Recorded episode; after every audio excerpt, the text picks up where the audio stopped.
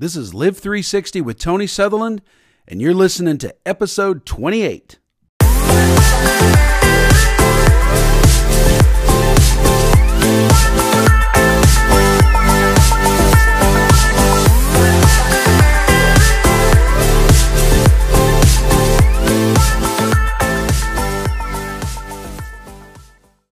Hey guys, I hope you're having a great day. Hope you're in good spirits. If not, I hope this podcast will help you get there today. I value your time with me for this 30 or so minutes that you've chosen to spend listening to these words. I want them to encourage you, to bless you, to inspire you, to motivate you, but I also want them to challenge you and change you. And I take it seriously. And I'm so thankful that you've tuned in today. And I mean that from the bottom of my heart. I want you to find great value into this uh, podcast. And I want to be able to add value into your life through the words that I'm saying. We started last week talking about dealing with selfish ambition, how to deal with selfish ambition. We called it the ambition monster. And over the next few weeks, I'm going to be talking about some me monsters in our lives that we need to overcome. And we can. We can do all things through Christ, who strengthens us, who equips us, who empowers us to win in life. The ambition monster, that selfish ambition monster, is the monster that chases us. That's why we're always running. And it's not wrong to run after your goals and run after your dreams, but it's not healthy to pursue them in an unhealthy way. I want to get you on a track of healthy ambitious pursuits. You can pursue your dreams and goals with energy, with passion, with focus, but you don't have to do it in an unhealthy way. I don't want to see you crash and burn before you get there. And I don't want to see you cross a dotted finish line, something that's not meaningful in value. So many of us are chasing things that don't matter, that have to do with selfish ambitions and selfish dreams. And I want to help you. I've had to overcome some things in my life and through my personal experiences. I want to get into your world and help you just to slow down a little bit and stop, turn around and say, What is chasing me? Why am I running so fast? Why am I crashing and burning? Why am I exhausted all the time? Why am I grumpy and irritable and angry and never satisfied in life? Guys, God does not want that for you. He wants you to discover peace and joy in every area of your life. I'm here to point you toward Jesus. He's the ultimate. He's the one and only. And if you run after Jesus and you follow Jesus, He's not going to lead you into things that destroy you. He's going to lead you into things that fulfill your life and bring you into the fullness of your destiny and the calling that He has on your life. So let's jump into it today. We're dealing with uh, part two of how to deal with selfish ambition. So, last time we were together, I shared a scripture out of Philippians chapter 2, 3 through 4. And I'm going to read it again. It's out of the New International Version. It says, Do nothing out of selfish ambition or vain conceit. Rather, in humility, value others above yourselves, not looking to your own interests but each of you to the interests of the others. And this is a this is an admonition, it's a challenge, it's an encouragement, it's a warning.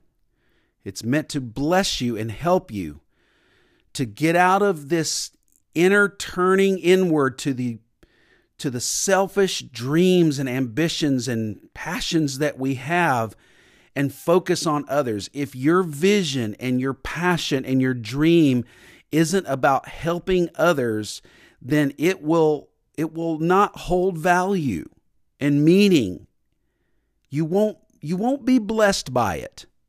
It'll be a constant sore spot in your life because you'll never ever be satisfied with your own selfish dreams. There's something about having a passion and a dream and a desire to help others that totally changes the perspective that you have. You know, Jesus said in Luke chapter 11, this is a very interesting verse. There's something so powerful in it I want you to catch. Luke 11, 43 through 44, I'm reading from the English Standard Version. He says, Woe to you, Pharisees, for you love the best seat in the synagogues and greetings in the marketplaces. Woe to you, for you are like unmarked graves, and people walk over them without knowing them. Wow, that should be something that opens up your eyes a little bit. Those who are craving fame and titles and public recognition and admiration and respect will never leave a true legacy. Some spend their whole life to be remembered, but sadly they die forgot, forgotten. That's that's what it means by unmarked graves. No one even knows who you are, what you did. How ironic is that? To spend your whole life going after these selfish pursuits of fame and money and fortune and popularity. And it, it says it in that verse there Woe to you, Pharisees. That even could be you, that could be me. People that love the best seat, the one that's most recognized and getting greeted and giving autographs and signing books and all of that. Jesus said, Whoa, whoa, slow down, horse. Whoa, horsey. For you're like unmarked graves. I don't want to be an unmarked grave. I want to be remembered, but not for me. I want to be remembered by somebody I helped along the way, somebody's life I made better. And I've helped some people along in my life. They may not necessarily have remembered me, but I know that I was able to help push them along a little bit farther down the road. I don't want my grave to be unmarked. I heard a story one time of a man who said, When I die, I want you to put on my tombstone others. Others. Wow. What a testimony. I wish we could all be like that. You know, nobody who ever changed the world waited for an audience. You don't need to be famous to change the world. You don't need to be well known to change the world. I want to change the world. Uh, but I think sometimes when some folks say it, is that we want to be recognized by the world. Success doesn't always mean that everybody knows you. You can be a very successful person and not be known. I want to teach you, I want to I want to inspire you not to run after things, after selfish ambition. So hard that you miss the whole point of what life is all about. You know, some people are so hungry to be famous and wealthy, and, you know, it's all about image and it's all about popularity and it's all about being recognized and known and making yourself bigger than who you really are. You know, we, we want to do things in a healthy way. So, today we're going to talk about seven truths about selfish ambition. Some things that are going to really help you as you progress in life. If you can learn these seven things and kind of tuck them under your belt for the next season of your life, I really believe it's going to help you get a healthy perspective on on life and and achieving and accomplishing your goals and dream dreams in a healthy way. All right, so seven truths about selfish ambition. Number one, walk slowly through open doors. Walk slowly through open doors. You know, when God opens a door or when there's an open door of promotion or, you know, opportunity, you need to walk slowly through it. Apply discretion and exercise some caution, some humility. Um, don't be paranoid.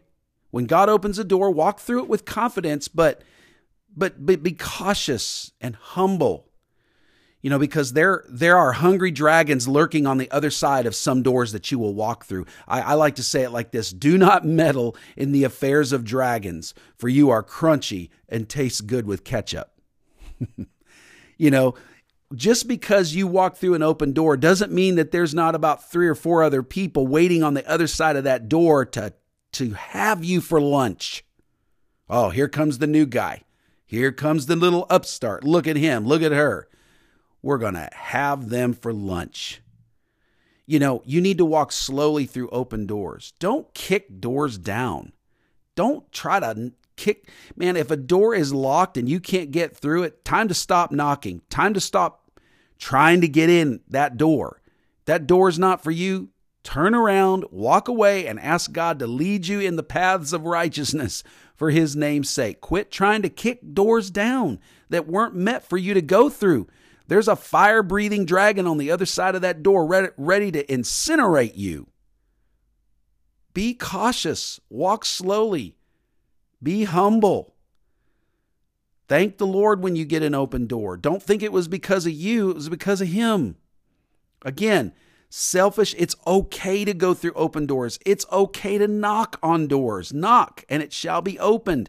You know, sometimes we got to go after things, and we have to have some gumption and grit to get through it. Not just the gift, but you got to have the gumption and the grit at the same time. But you want to walk slowly. You want to be humble. You want to ask the Lord to lead you cautiously through open doors. So, number one, walk slowly through open doors. Number two, number two on this track of, of dealing with the ambition monster. Number two, God tests your motives more than anything. On your pursuit and on your advancement and on your journey to accomplishing your goals and dreams, God will test your motives along the way. You know, you can't really hide selfish ambition, it will always surface. People are going to eventually discover that it's really all about you. You know, I've, I've met those people along the way that they make it look like it's about other people, but the more you get to know them, the more you discover they're really all about themselves. And so God's going to test your motives along the way. He's going to allow some some uh, things to hinder you and you're going to run into some obstacles and some barriers and some things that are going to slow you down. And, and a lot of times, those aren't things that the devil puts there or people put there. Sometimes those are things that God purposely puts in the way to keep you from doing something destructive. Take Balaam and his donkey, for instance. The donkey kept veering off the road, the donkey kept taking the prophet Balaam and, Balaam and trying to throw him off course and running into the bushes and and and Balaam was like, "What are you doing?" And and the donkey said, "Hey, this is God, buddy. You, you can't you, go read the story if you don't know what I'm talking about." But Balaam was on his way to curse Israel, and he was a false prophet, and God basically was trying to veer him off the road. And sometimes things will come in your life that aren't aren't the devil. God's like, "This is not good for you."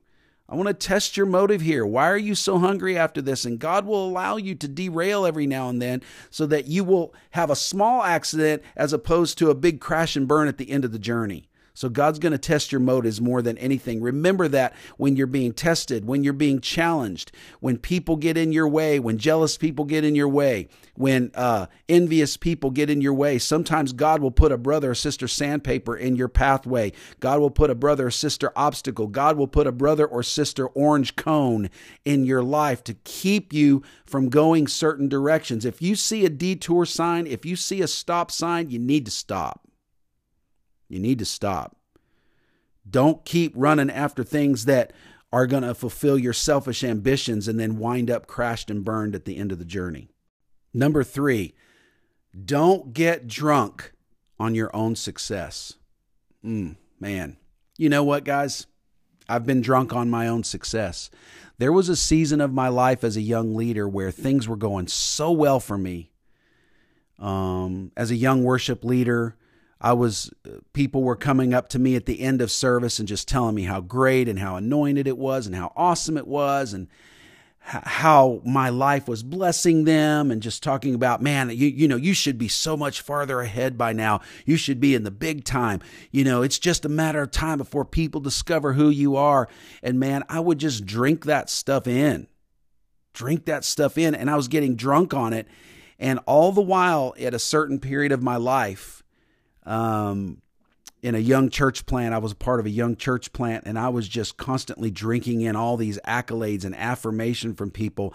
And I didn't see that the devil was conspiring around me with some jealous and envious people, board members and elders, and and people with validation problems of their own. And and a and a, and a person was trying to get into the ministry, and he had issues with his his marriage and his sexuality and he was trying to get validation from people in our team and and trying to work his way in. And God was constantly warning me about this guy but I was so drunk on the success that I was experiencing that I didn't see the enemy conspiring to try to take it down.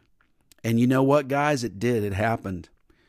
Before long, I I became trapped in the middle of a big elder war in in in this particular church, and um, before long, I found myself having to resign, and uh, it was it was bad. The, the whole experience was terrible. You can read a little bit more about it in my book called Leader Slips. Um, learning and leading from failure. It's a powerful book. I tell the story in a little more detail about what happened. Um, but the the point I'm trying to make is this: if you get drunk on your own success, then you're not going to be able to see the enemy winding up with the one-two punch to knock you out and take you down. You got to walk soberly. The Bible says, "Be sober, be vigilant, for the devil, your adversary, is roaming around like a roaring lion." Seeking whom he may devour. You can't take success with so much pride that you miss the possibilities of danger around you. You got to stay sober. Celebrate it for a little while, but then move on to the next thing. Celebrate appropriately. Don't gloat in your success. Don't be drunk in your success. Walk humble before your Lord. Thank the Lord for success. Stay humble. You know, be cautious about it because you don't want to get drunk on your success because drunk people don't see that one two punch coming, and before long, they wake up the next morning and wonder what happened. So don't get drunk on your own success. Hey guys, I just want to break in here for a few minutes to remind you that if you're listening to this episode on Apple Podcasts, please subscribe and leave us a review and then share it with one or two other people in your life that need to hear what you're hearing today. Um, dealing with selfish ambition is challenging. And I'm providing some thoughts and some wisdom to some ways that I've had to encounter it over the years and get through it and learn how to overcome it and surrender it to the Lord. And uh, so let's jump back into the second half of this episode, and then I'll come back at the end with a few closing comments.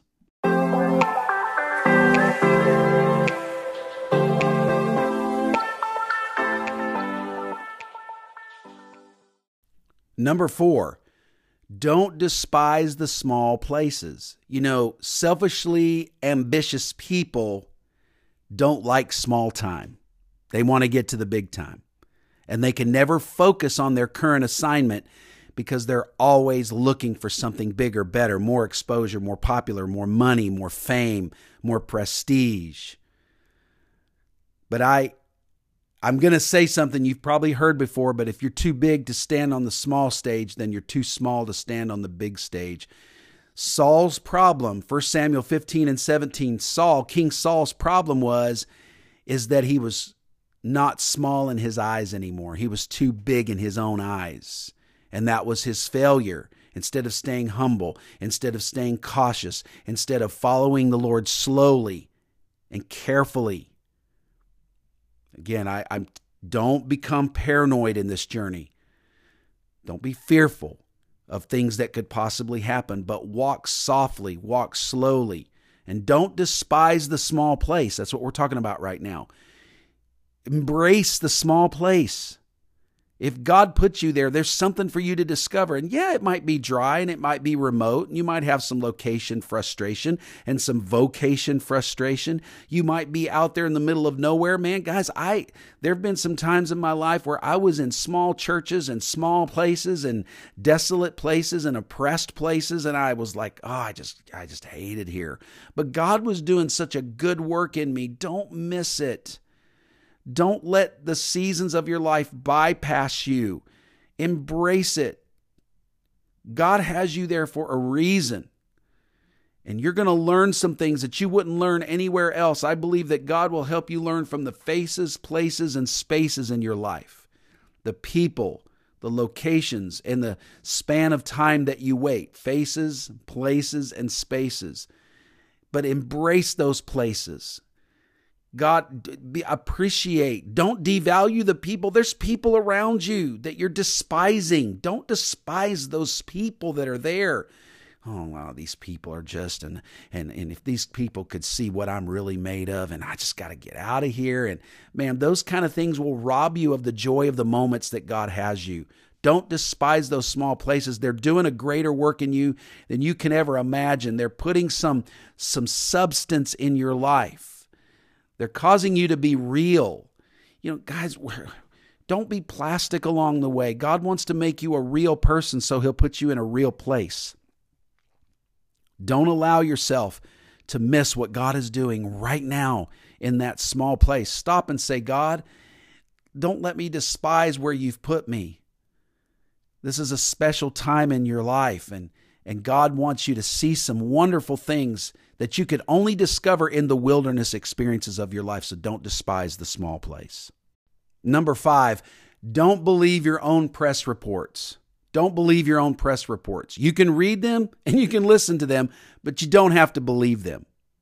Because there's going to be one of two things that happen when you get press reports. And when I mean press reports, I mean comments on your YouTube channel, social media comments. I mean, you can read through some of the most famous people's comments, especially politicians, and it's a mixture of, of just flat out evil and, you know, there's a lot of what I call baby rump kissing going on. if you don't know where I got that phrase from, I got it from Dennis the Menace. You parents out there will understand what I'm saying.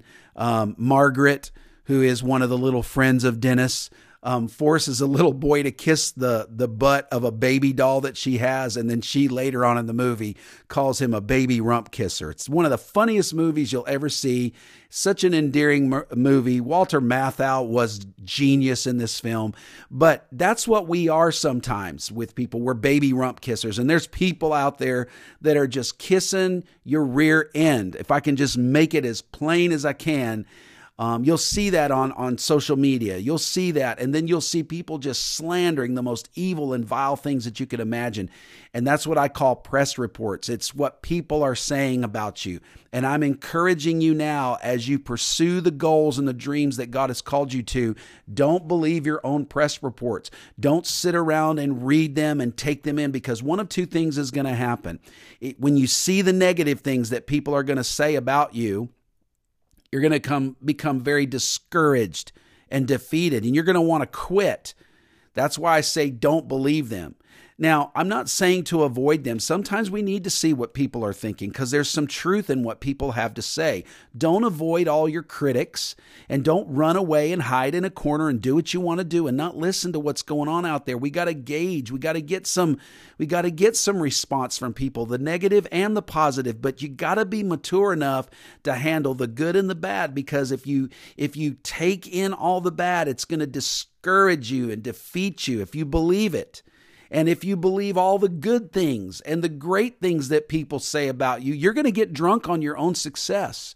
So don't believe your own press reports. And sometimes you just don't need to read them. Sometimes you don't need to, to go looking for the comments. You know, a lot of times preachers will go back and shake people's hand going out the door at the end of a church service because they want to hear people say, That was a great sermon, Pastor. That was a great sermon. That you bless me. And, you know, just to get that affirmation. And, and you know, guys, don't. If you're going to go back and shake people's hands at the end of a service, pastors and preachers, I'm talking to you, do it because you want to connect with people.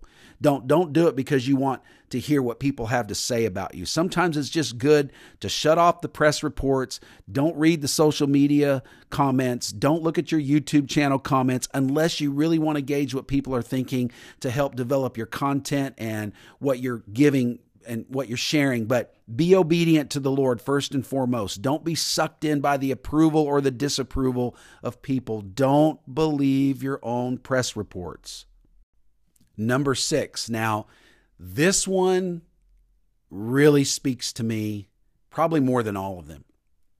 Number six, when you promote yourself, you take an opportunity away from God to do it for you. Mm, man, that can be a really fine line for people that are, are ambitious. You got to be careful because, you know, Proverbs tells us not to toot our own horn. Proverbs 27 and 2. Let another praise you and not your own mouth. Now, there's a fine line there because you do have to promote some things that you're you are doing. You have to get the word out. You have to market. And you know, you have to do those things. But at the same time, you can do it prayerfully and humbly. Um, if you go to one of my events, you're going to see my product table out in the lobby, and you're going to see a big seven to eight foot pop up banner with my big face on it. Okay. Now, there's a reason I do that. Um, you have to have something that stops traffic because sometimes at the end of the service when people are leaving church and they're walking out the door and they got their kids and they're trying to get to the car and trying to get to the parking lot and they're just kind of ready to go home, you know what I'm saying? If they don't see something there that grabs their attention, they're going to walk right past your your your your product and your books and stuff that you're trying to put in people's hands to bless them on an ongoing basis. And it's part of your income. It's part of my income. So i have to have but you know so when i've when i've taught this when i've taught this in certain churches when i say this it's almost like uh, aren't you the guy with the big uh, billboard in the hallway? You know so again I'm not saying that you can't. I, I do everything with excellence. I market, I promote my graphics and my promotional materials, and my product is is done with the utmost excellent. I want to give my very best. I do have to bring in income. I do have to be able to pay the bills and and and stay in a house and pay a mortgage and buy groceries and send my kids to college. I, I have to do those things but you don't have to do it in a way that makes it all about you. Get the word out. Be bold about I say be like the Avon lady with brass knuckles. Knock on that door. Let people know. And if you don't know what Avon is, Avon is a uh, it was years ago, and I think it still exists, where people would go door to door and sell uh, sell uh, makeup products and perfumes, and a, it was a it was a, a cosmetic business, and you know, kind of like a Mary Kay kind of thing. Um, nowadays, you see it on Instagram, you see influencers and they're selling this product and that makeup and that clothing item and that thing. Uh, you know, again, don't make it about yourself, but do it to help others and do it boldly. Be like a four year old in a Batman suit, be confident. But, you know, don't toot your own horn. Let other people praise you. My dad taught me that. He said, Tony, you, you, you know, if you do a good job and, and, your product will speak of itself. Your your results will speak of itself you know you don't don't don't bring attention to yourself. Um, 1 corinthians 10 17 through 18 says let the one who boasts boast in the lord for it is not the one who commends himself who is approved but the one whom the lord commends. Let the lord be your pr let the Lord spread the word about you. You know, sometimes I, I, encourage you to avoid certain situations that would bring more promotion to yourself and and do it in the do it in the base of relationships when you're talking with somebody. Don't make it about you. Make it about them. Don't talk about yourself as much. Learn to discipline your ears and discipline your mouth. Discipline your mouth to remain silent and discipline your ears to open up and listen and ask questions about people and make it about them and find out what they're doing and and do less talking and let the other person share their lives. I mean there's a time to promote yourself when I say promoting and marketing what God is doing, getting the word out. But there's also a time when you need to remain silent and let the Lord do it for you. So don't toot your own horn because when you promote yourself, you take an opportunity away from God to do it for you. Number seven, God uses places, faces, and spaces to free us from selfish ambition. Now I talked about that a little earlier. Let me let me explain this. Your assignment, where God puts you, and this could go back to uh, despising the small places we talked about earlier. Your assignment is both a field and a furnace.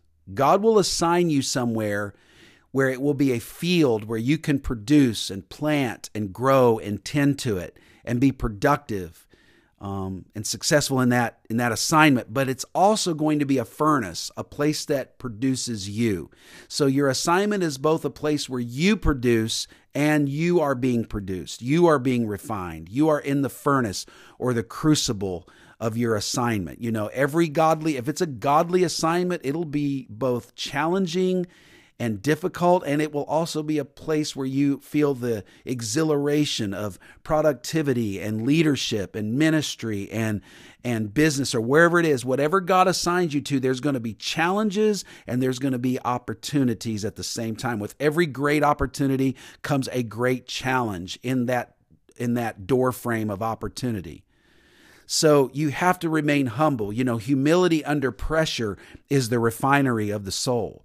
If, if you can remain humble under pressure, God is truly doing a work in you. And God will use places, faces, and spaces in that godly assignment where it's a field and a furnace to refine you Okay? The problems and the challenges that you're going through aren't to define you, they're to refine you. Don't let your challenges you know, be what you think you are. It's a challenge. It doesn't mean that you're a failure. You may be failing in dealing with people and dealing with a place and dealing with a, uh, you know, patience and, and you're lose, you feel like you're losing control of the situation. It doesn't mean that's who you are. It means God's trying to get something out of you. He's trying to get something out of you and get something into you. So what is a what are the places? Well, those are the assignments, the actual location. Moses had a wilderness, Gideon had a wine press, David had a cave, Daniel had to be in the lion's den, Elijah had a poor widow's house, Paul had it a desert. He was in the desert for 13 years before he really started his public ministry. And we're all going to have those wildernesses, those wine presses, those caves, those lions' dens those widows' houses, so to speak, the deserts of our life. We're going to have those places and those seasons in our life that feel like we're in the middle of nowhere. We, we could be in a big city and a big church and a big business. Things could be thriving, but with every godly assignment, there's it's going to feel like a wilderness in some ways. And then there's the places. Well, we've talked about the places. Then there's the faces. Those are the people that we're going to have to encounter. Joseph had his jealous brothers. Moses had the contentious Korah clan. David had bitter, jealous Saul chasing him down. Esther had to deal with a murderous Haman. Nehemiah had to confront and deal with a jealous and furious Sanballat. Elijah was being chased and hunted down by an evil queen Jezebel. You're going to have faces, people, difficult people in your life that are going to challenge you. And they're they're going to refine you. And then you're going to have those spaces. Those are the those are the times of waiting. Those are the times of of patience, you know, between the promise and the reward because is is the valuable asset of patience. You know, the promise is a is wow, thank you God for that promise and the reward comes quickly, but it's that space in between that's the hardest to endure. I call it excruciating waiting. You know, it took Noah 120 years to build the ark. Jacob spent 20 years of his life running from his brother Esau. Moses lived in the desert for 40 years. Israel wandered in the wilderness for 38 years. David was a fugitive for 28 years before becoming a king. And you know, Daniel, one of the greatest characters we read about in the Bible, was in Babylon for 72 years through five different dynasties.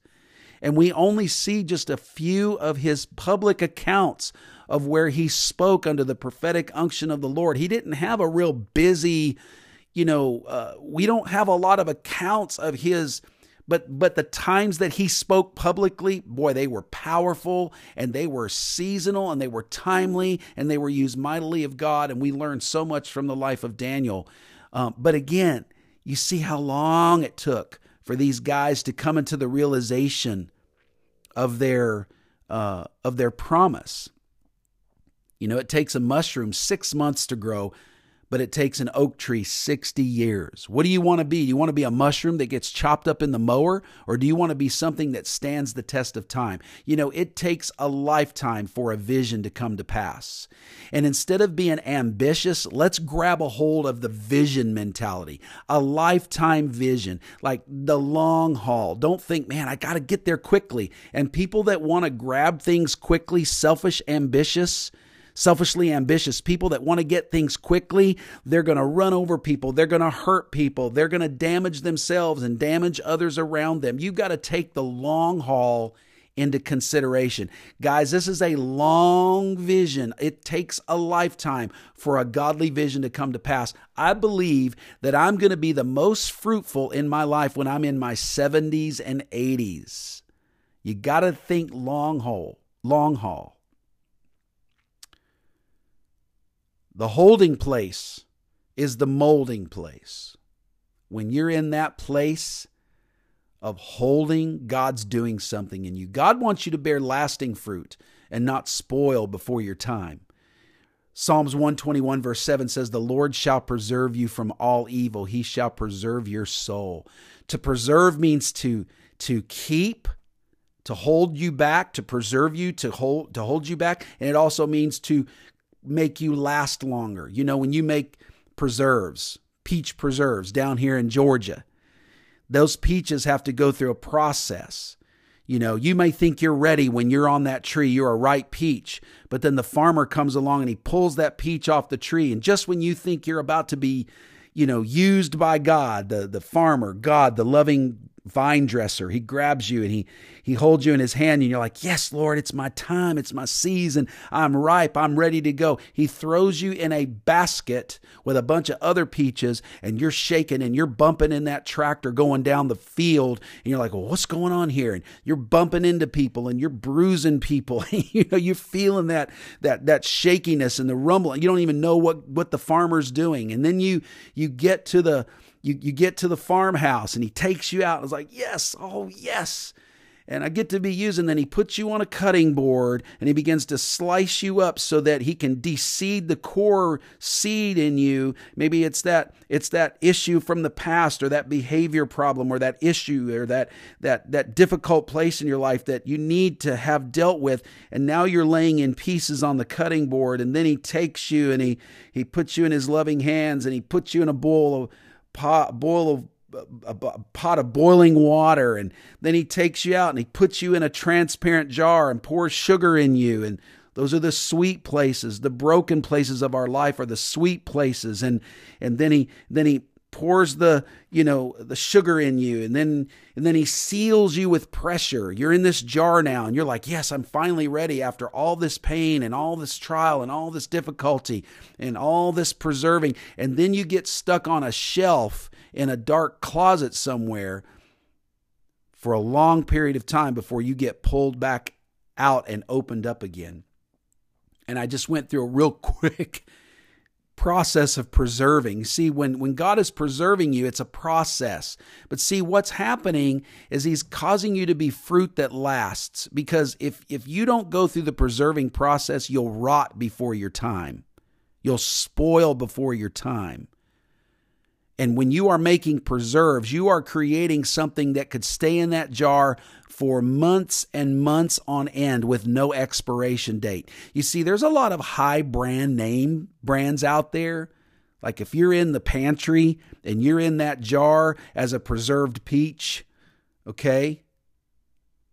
And I always think of young people having peach fuzz. The little guys got their little peach fuzz on their chin. You know, they're trying to grow a beard and trying to be adult and trying to be a man and trying to be, you know, uh, you know, legit.